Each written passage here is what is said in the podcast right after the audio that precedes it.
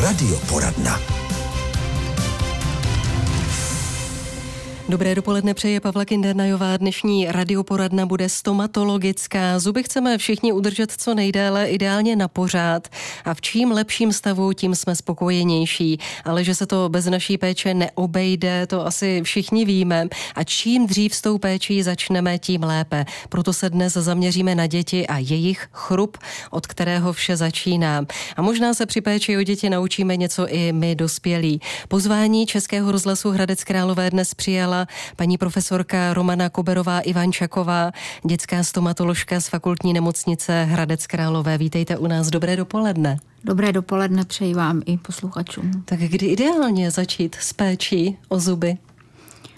Um, taková ta obecná péče o to, jak se starat o dutinu ústní úplně malinkého dítěte, vlastně novorozeného dítěte by měla začít informacemi už v době, kdy je žena těhotná, čili vlastně v rámci jaké té, jakési té preventivní, preventivně profilaktické edukace, eh, když má svého zubního lékaře v rámci těhotenství, samozřejmě eh, by měla podstoupit vyšetření u zubního lékaře, měla by mít sanovaný chrup, měla by mít ošetřené zánětlivé choroby parodontu, jako je zánět dásní, eh, parodontitý nebo parodontóza lidově řečeno, protože to všechno jsou faktory, které mohou ovlivnit vývoj plodu, mohou způsobit předčasný porod, mohou způsobit narození dítěte s nízkou porodní hmotností. Prostě ty mikroorganismy, které, které kolují v krvi matky se e, pupečníkovou krví dostávají do organismu dítěte a imunitní systém dítěte na to nějakým způsobem reaguje, mm. ještě než se narodí. Takže je pravda, že i stravování maminky v těhotenství je důležité, protože se to může na těch zoubkách potom projevit. Třeba skvrny na zubek jsem slyšela, že jsou takovým výživovým, výživovou záležitostí. Je to ne, pravda? Ne, to, to ne, to ne. To strava matky uh, se může na um, stavu podstatě zubních tkání té dočasné dentice projevit eh, opravdu snad jedině v nějakých zemích třetího světa, kde ty ženy nemají dostupnost eh, do kvalitní stravy plnohodnotné, často mají obtížně přístup eh, k, tomu, zdravot, k tomu zdravotnímu ošetření a té zdravotní péči, k čisté vodě a tak dále. My jako máme, žijeme v podmínkách, kde naprostá většina žen v době těhotenství se snaží tu stravu mít eh, zastoupenou maximální míře právě co se týká především bílkovin a základních stavebních prvků, které tvoří nejenom zubní tkáně, ale, ale také kosti.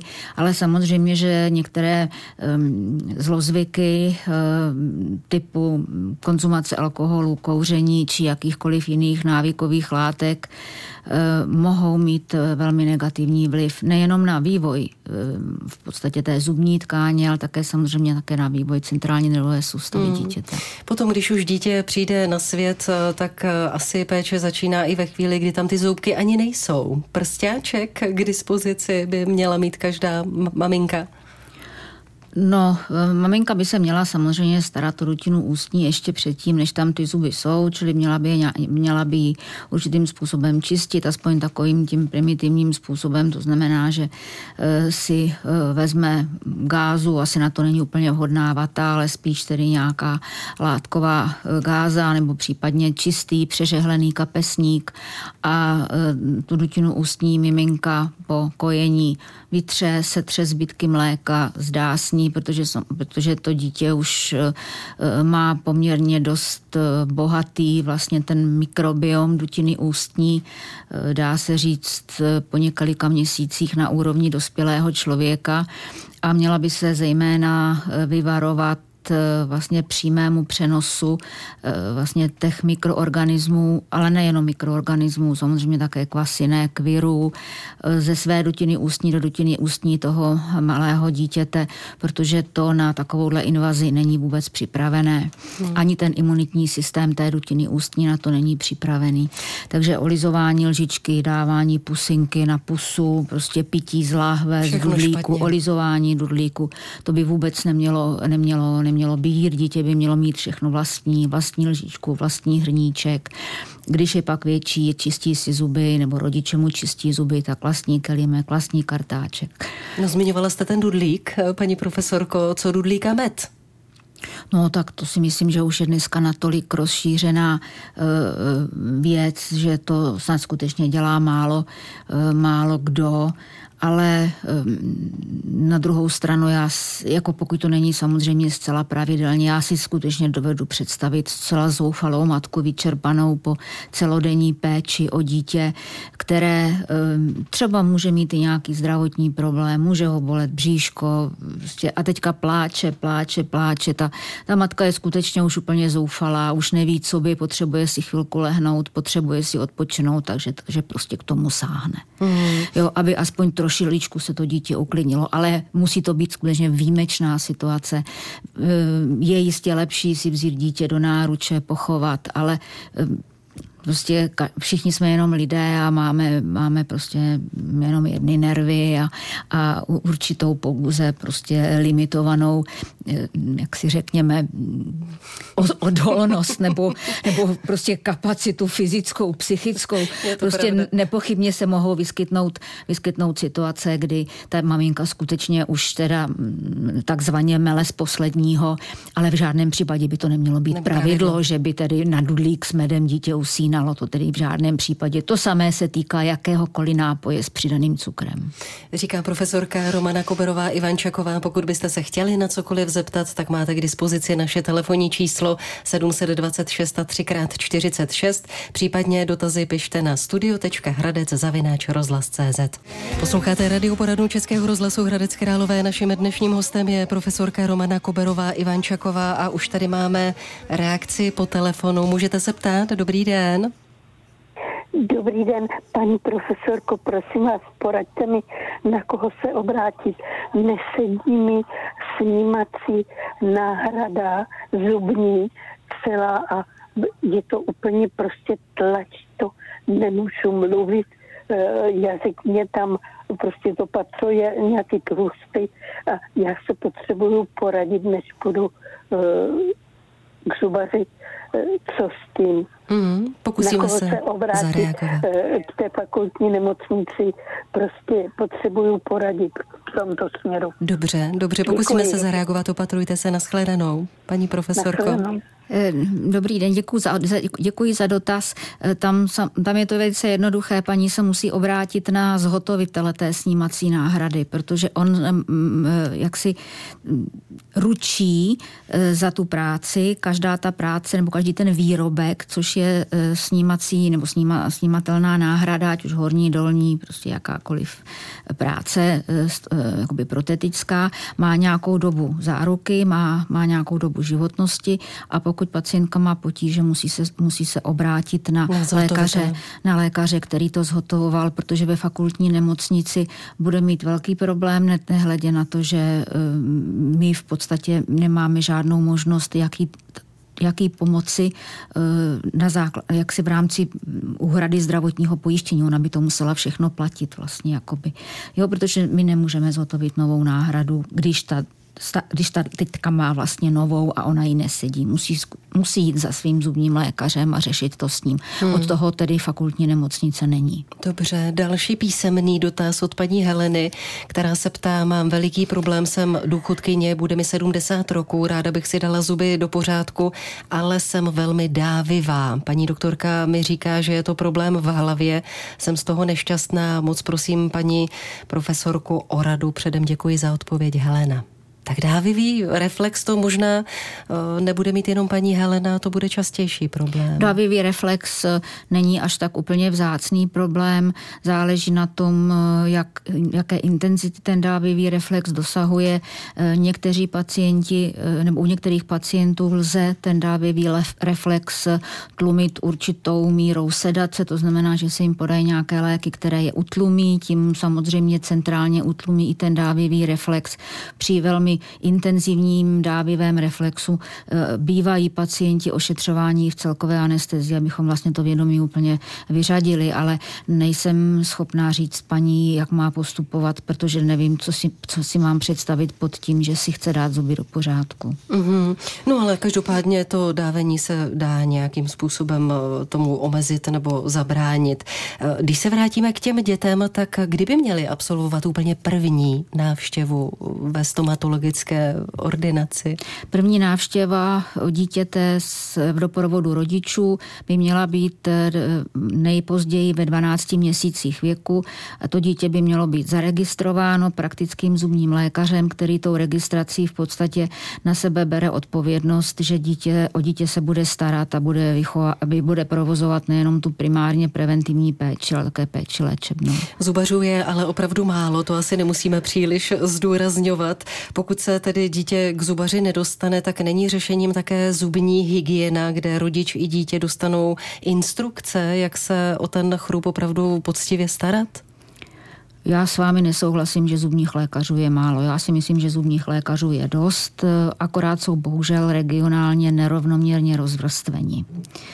A pokud se týká dentální hygienistky, dentální hygienistka není lékař, to znamená, je to střední zdravotnický personál nebo nějaká vyšší, vyšší zdravotní odbornost, která vlastně by měla pracovat eh, s dětmi na pokyn zubního lékaře. Ona může provádět úkony ty preventivní, to znamená um, tomu poradit, eh, co se týká výživy, eh, péče o dutinu ústní, péče o chrup, ale ona, ona není schopná schopná prostě, nebo ani, ne, ani není kompetentní k tomu posoudit eh, vliv, dejme tomu, celkových onemocnění na vývoj tvrdých zubních hmm. tkání či chrupu a tak dále. Je to zkrátka málo. No jít k zubaři poprvé, když už zub bolí, to je asi předzvěst možná i toho, že to dál už eh, nebude fungovat a zaděláváme si na trauma. To je ta nejhorší varianta, která může pro dítě nastat. Hmm. Ano, zajmé... A vy jste se nebála jako malá? Já jsem se bála, víte, ale já, já, jsem, já jsem stará generace a um, se mnou chodil k zubnímu lékaři, k paní docence Hubkové tatínek a uh, jako já jsem si vůbec ne, nedovolila uh, tam jakýmkoliv způsobem protestovat. Sice mě tekly slzy, protože jsem měla strach jako každé dítě, ale prostě seděla jsem jak přišpendlená, protože si myslím, že když bych tam dělala jakékoliv scény, tak další výprask by zanásledoval na chodbě. Hmm, no dnes už je to možná trošku jiné, ale vidíte. Dneska to, je, dneska to je úplně jiné. Dneska prostě mm, v podstatě my se musíme řídit přáním rodičů a tím, co dítě chce a co dítě nechce, pokud dítě není v ohrožení a zdraví a, zdraví a života, což málo kdy u zubního lékaře bývá. Naším dnešním hostem je profesorka Romana Koberová Ivančaková. Věra Špinarová nám zpívá v hladě Českého rozhlasu Hradec Králové. Po její skladbě se vracíme zpět do stomatologické radioporadny. Naším dnešním hostem je profesorka Romana Koberová Ivančaková. No řekněme to stručně, kdo může za skažené zuby u dětí, paní profesorko? Eh, je, ono to na to nelze odpovědět takhle zcela jednoznačně, protože, sam, protože děti, eh, my máme spoustu dětí, které mají systémová eh, onemocnění nebo prostě mají nějaká onemocnění nervové soustavy, psychiatrická onemocnění, kdy tedy ta péče o tu rutinu ústní je obtížná.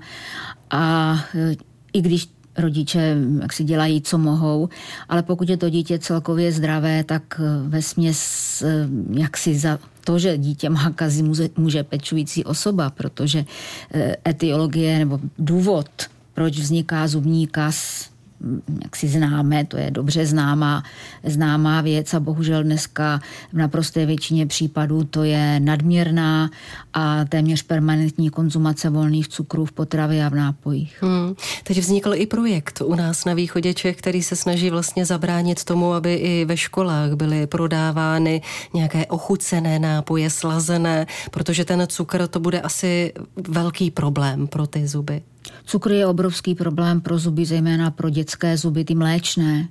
E, z celé řady důvodů, o kterých tady nemáme čas hovořit a vysvětlovat to, ale, ale cukr je skutečně tou naprosto zásadní škodlivinou pro dětský chrup, u malých dětí pro ty, pro ty dočasné zuby. Hmm. Protože v podstatě, když ty děti ne, nebo když ty zuby se nachází neustále v prostředí, které je kyselé, tak ta sklovina e, není schopná v podstatě té kyselé atace odolat.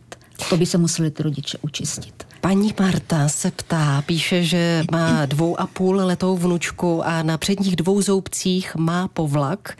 Bohužel zmiňuje, že byla tou z babiček, která vnučku konejšila dudlíkem, na kterém byl med.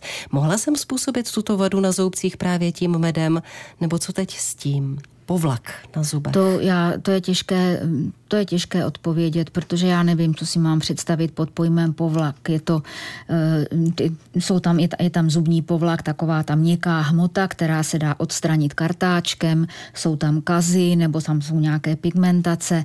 Uh, to se, pokud člověk tu situaci nevidí uh, vlastně klinicky, tak se k tomu nedá říct hmm. nic víc. Pan Karel zmiňuje, že mu lékař doporučil ústní sprchu je to k něčemu podle vás nebo mezizubní kartáček je dostatečný? No, ústní sprcha a mezizubní kartáček jsou dvě naprosto rozliš, rozli, eh, rozdílné věci. Ústní sprcha slouží k odstranění takových těch hrubých zbytků potravy a určitě e, neodstraní zubní mikrobiální povlak, tak jak to provede manuální zubní kartáček, mezizubní kartáček, případně správně prováděný, správně používaný elektrický zubní kartáček. Čili ta zubní sprcha, ano, prostě je to, je to taková pomůcka, ale jinak, jinak nedostatečná. Poprosím vás, vemte si sluchátka, máme tady telefonický dotaz, jste v radioporadně, můžete se ptát, dobrý den. Dobrý den, potřeba bych poradit. My s tátou, teda s manželem máme 50. výročí svatby. Potřeba bych dát zahrát písničku. Je, to jste, to jste špatně teď. To jste špatně teď. Jste v živém vysílání a máme tady radioporadnu, kde doporučujeme, jak si udržet chrup co nejdéle zdraví. Tak jestli nemáte ohledně zubu žádný dotaz, tak do písniček až v příští hodině.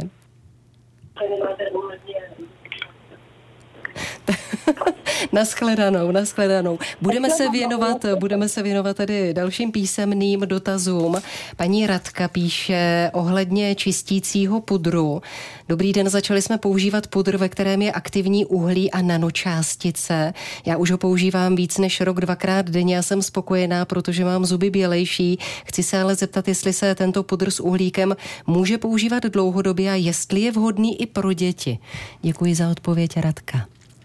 Já bych to pro děti vůbec nedoporučovala a e, může to být jistě zase nějaký výstřelek módní, samozřejmě aktivní uhlí je látka, která je dlouhodobě známá, že na sebe váže toxické, toxické produkty nebo určité toxické škodliviny, ale e, nemám žádnou validní informaci o tom, že by nějaký pudr či aktivní, aktivní uhlí dokázalo, dokázalo prospět tvrdým zubním tkáním. Hmm.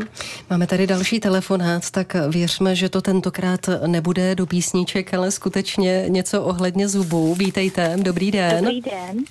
Dobrý den, chci se prosím zeptat, jestli by paní doktorka mohla něco říct o zubním oleji. Je to jako vlastně z bylinek, a vlastně co obsahují zubní pasty, že tam jsou i různé škodlivé látky, které do sebe dostáváme. Mm-hmm, tak eh, co, co ideálně používat? My děkujeme za dotaz. Mějte se hezky, nashledanou. Takže zubní olej. Taky specialita nějaká? Zubní olej to bude pravděpodobně opět nějaká specialita. K čištění zubů se používá zubní kartáček a zubní pasta. Zubní pasta se používá eh, k tomu, že v té zubní pastě jsou především obsaženy floridy, které významným způsobem eh, vlastně chrání a posilují sklovinu před tím rozpouštěním vlastně v tom kyselém prostředí. Pak je tam samozřejmě celá řada dalších látek, jako jsou pěnidla, plniva, nějaká antiseptika a tak dále. Ale to nejsou látky, které jsou zdraví škodlivé, pokud ten, pokud ten člověk tu pastu nejí. A většina teda populace si myslím, že ji používá k čištění zubů a poté si vypláchne pusu. E, jinak... U těch dětí je to možná komplikovanější naučit je to, i když je tam ta pasta důležitá. Je tam samozřejmě nesmírně důležitá, ale proto pasty pro děti mají e, ponížený ten obsah fluoridů, e, té pasty se tam dává naprosto minimálně, protože všichni víme, že ty děti pastu políkají, pastu na kartáček musí nanášet matka a zuby musí čistit matka a musí, od, jak nejdříve to jde, učit dítě vyplachovat ústa. Takže když si to shrneme, vy jste zmínila zubní kartáček a zubní pastu jako ty nejdůležitější pomůcky a všechno ostatní je podle vás eh, určitá nadstavba. Hodně se hovoří také o těch jednosvazkových kartáčcích, tak ty nejsou důležité. Na to jste se mě ale neptala. Já jsem totiž nedávno v akci, nebudu jmenovat, kupovala paní u pokladny, se mě ptala, no k čemu to máte, všichni to tady kupují. A já jsem jí říkala, no já myslím, že to je stejně důležité jako kartáček. A ona říká, zase nějaká vymoženost k ničemu. Tak souhlasíte? Ne, naopak jednosvazkový kartáček je nesmírně důležitá součást vlastně té péče o chrup, e, zejména i u dětí, protože děti mají no, tu pusinu malou a často ani ty malé dětské kartáčky e, nedokáží dobře vyčistit místa obtížně přístupná, to znamená třeba ty vnitřní plochy od jazyka nebo od patra. Může to třeba zrovna vyvolávat pak u toho dítěte ten dávivý reflex. Takže proto ten jednosvazkový kartáček pomáhá rodičům významně čistit ta místa, která jsou obtížně přístupná a e, na, naopak ty jednosvazkové kartáčky doporučujeme jak malým dětem, tak starším dětem, děti, které mají rovnátka, ať už snímací, fixní. No ale pak je to celá řada dalších pomůcek, jako jsou mezizubní kartáčky, mezizubní nit a tak dále, ale to pak už závisí na individuální potřebě toho pacienta. No každopádně musíme si to dát mezi priority, vidíte, ty naše zuby, aby vydržely. No, samozřejmě jistě jsou pacienti, kteří za to, že přijdou o zuby, až tak úplně nemohou, ale my se budeme bavit o pacientech zdravých, kteří nemají žádné zásadní e, systémové onemocnění. Ehm, čili ano, v podstatě zubní kas je dneska civilizační choroba, a víme dobře, že faktory, které způsobují zubníka, jsou obdobné jako jiné preventabilní choroby, jako je prostě cukrovka, vysoký krevní tlak a tak dále. Čili my, my, my můžeme předejít vzniku zubního kazu.